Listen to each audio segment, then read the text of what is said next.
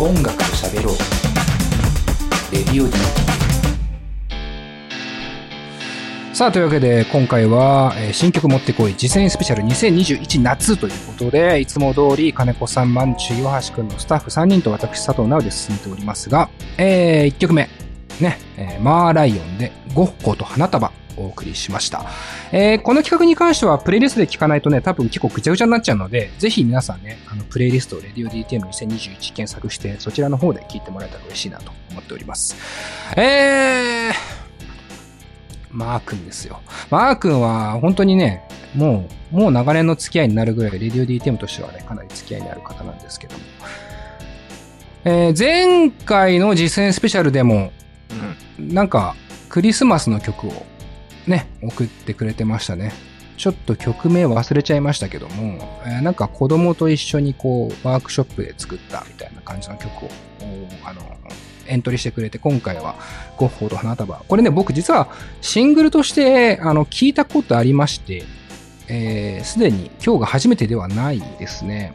で、まあ、いいところを、じゃあどんどん言っていきます。まず、マー君のメロディーラインに、なんていうか、狂気性みたいなもの今まで結構あって、メロディーラインだと言葉みたいなところになんか、ある種の狂気性狂気性みたいなものを僕感じてたんですけど、少しこの曲に関しては何だろうな、優しさというか、温かさみたいなものの方が僕はまず最初に感じたかなと思っております。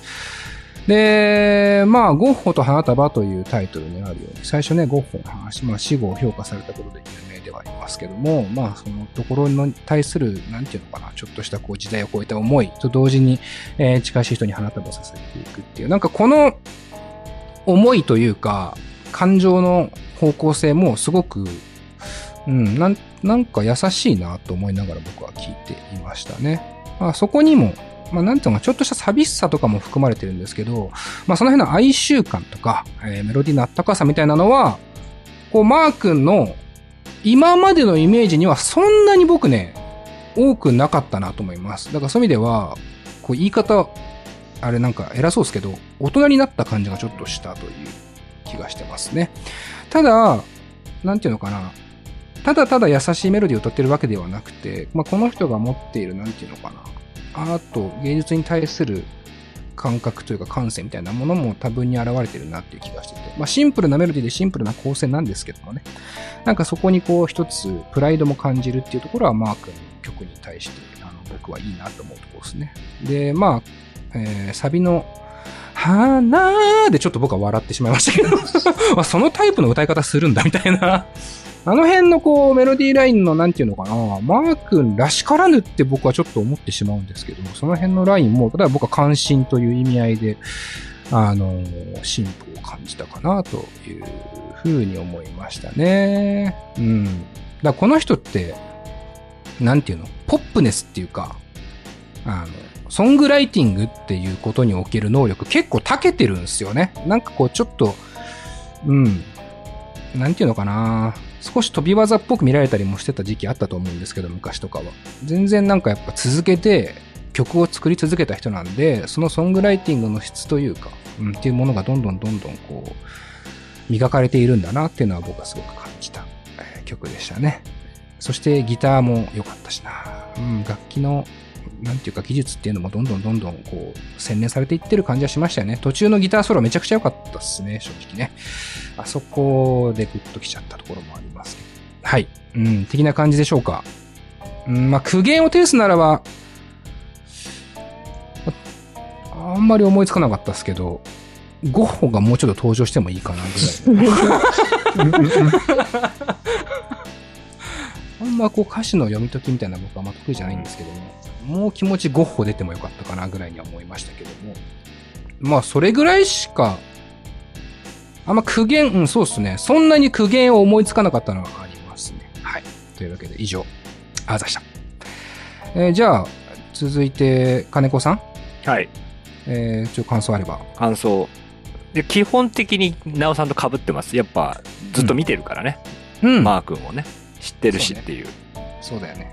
うんで、まあ、その、花束っていうキーワードと、ゴッホっていう、まあ、ある種その、カルチャー的な部分みたいなのも、うん。合わせてんのも、まあ、今っぽいですよね。はいはい。あの、花束みたいな恋をしたなんてまさにね、流行りましたけど。流行ったんだ。知らない？全然知らない。何え？花束みたいな恋をした。花恋？花恋って言ってるかもしれない何でもかんでも略せばいいってもんじゃない。あの、菅田将暉さんとの映画、オーサムシティクラブが主題歌で、それでオーサムシティクラブすごい評価された。あうんあそうなんだね。そうそうそう。知らなかった。君の水蔵を食べたいぐらいからちょっと分かってないんですよ、あんまり。まあまあ古いだろうね。でもなんかその、今、今っぽいことみたいなのも取り入れてるし、なるほど。なんかそう、ちょっと、ちょっとあいみょん感もあったりさ。いいっすね。ちょっとあいみょん感。はいはい。あいみょんのなんか猫っぽい感じ。西野そうそうそう。うんそれは知ってるわ。うんめちゃくちゃ歌ってるわう、ん家で。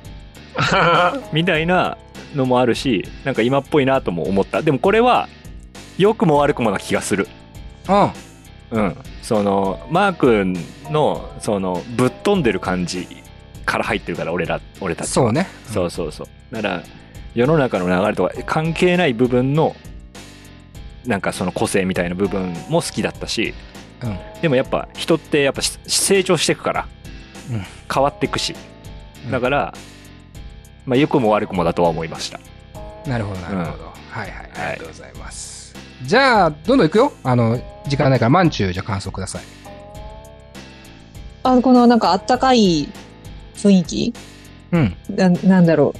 お昼寝タイムのなんか気持ちよさみたいな。なんかそういう感じの曲ですごく優しい気持ちになれました。うん。うん。うん。ありがとうございます。いいね。どんどんコンパクトになっていく。じゃあ、岩橋くんどうですか？いや、なんかすごいいい曲で、なんか、ふとした時に聴きたくなるような感じでした。うん。さあ、というわけで。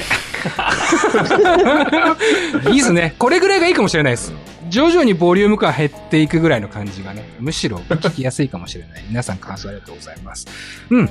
あのーなんか一曲目としては、非常に安心できる滑り出しな気がしますんで、えー、じゃあどんどん行きましょうか。マー君、本当にありがとうございます。まあ、ライオン、皆さんね、あの、よかったら聞いてみてください。えー、じゃあ、マンチュ。はい。続いてのエントリーお願いします。はい、エントリーナンバー2番です。えー代表の方お名前は村上裕太さん。えー神戸で活動している YX シリーと申します。今回、辛くても夢は諦めないというメッセージを込めた楽曲、バタフライを推薦させていただきました。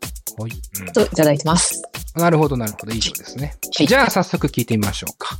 えー、それでは聞いてください。YX シリーでバタフライ。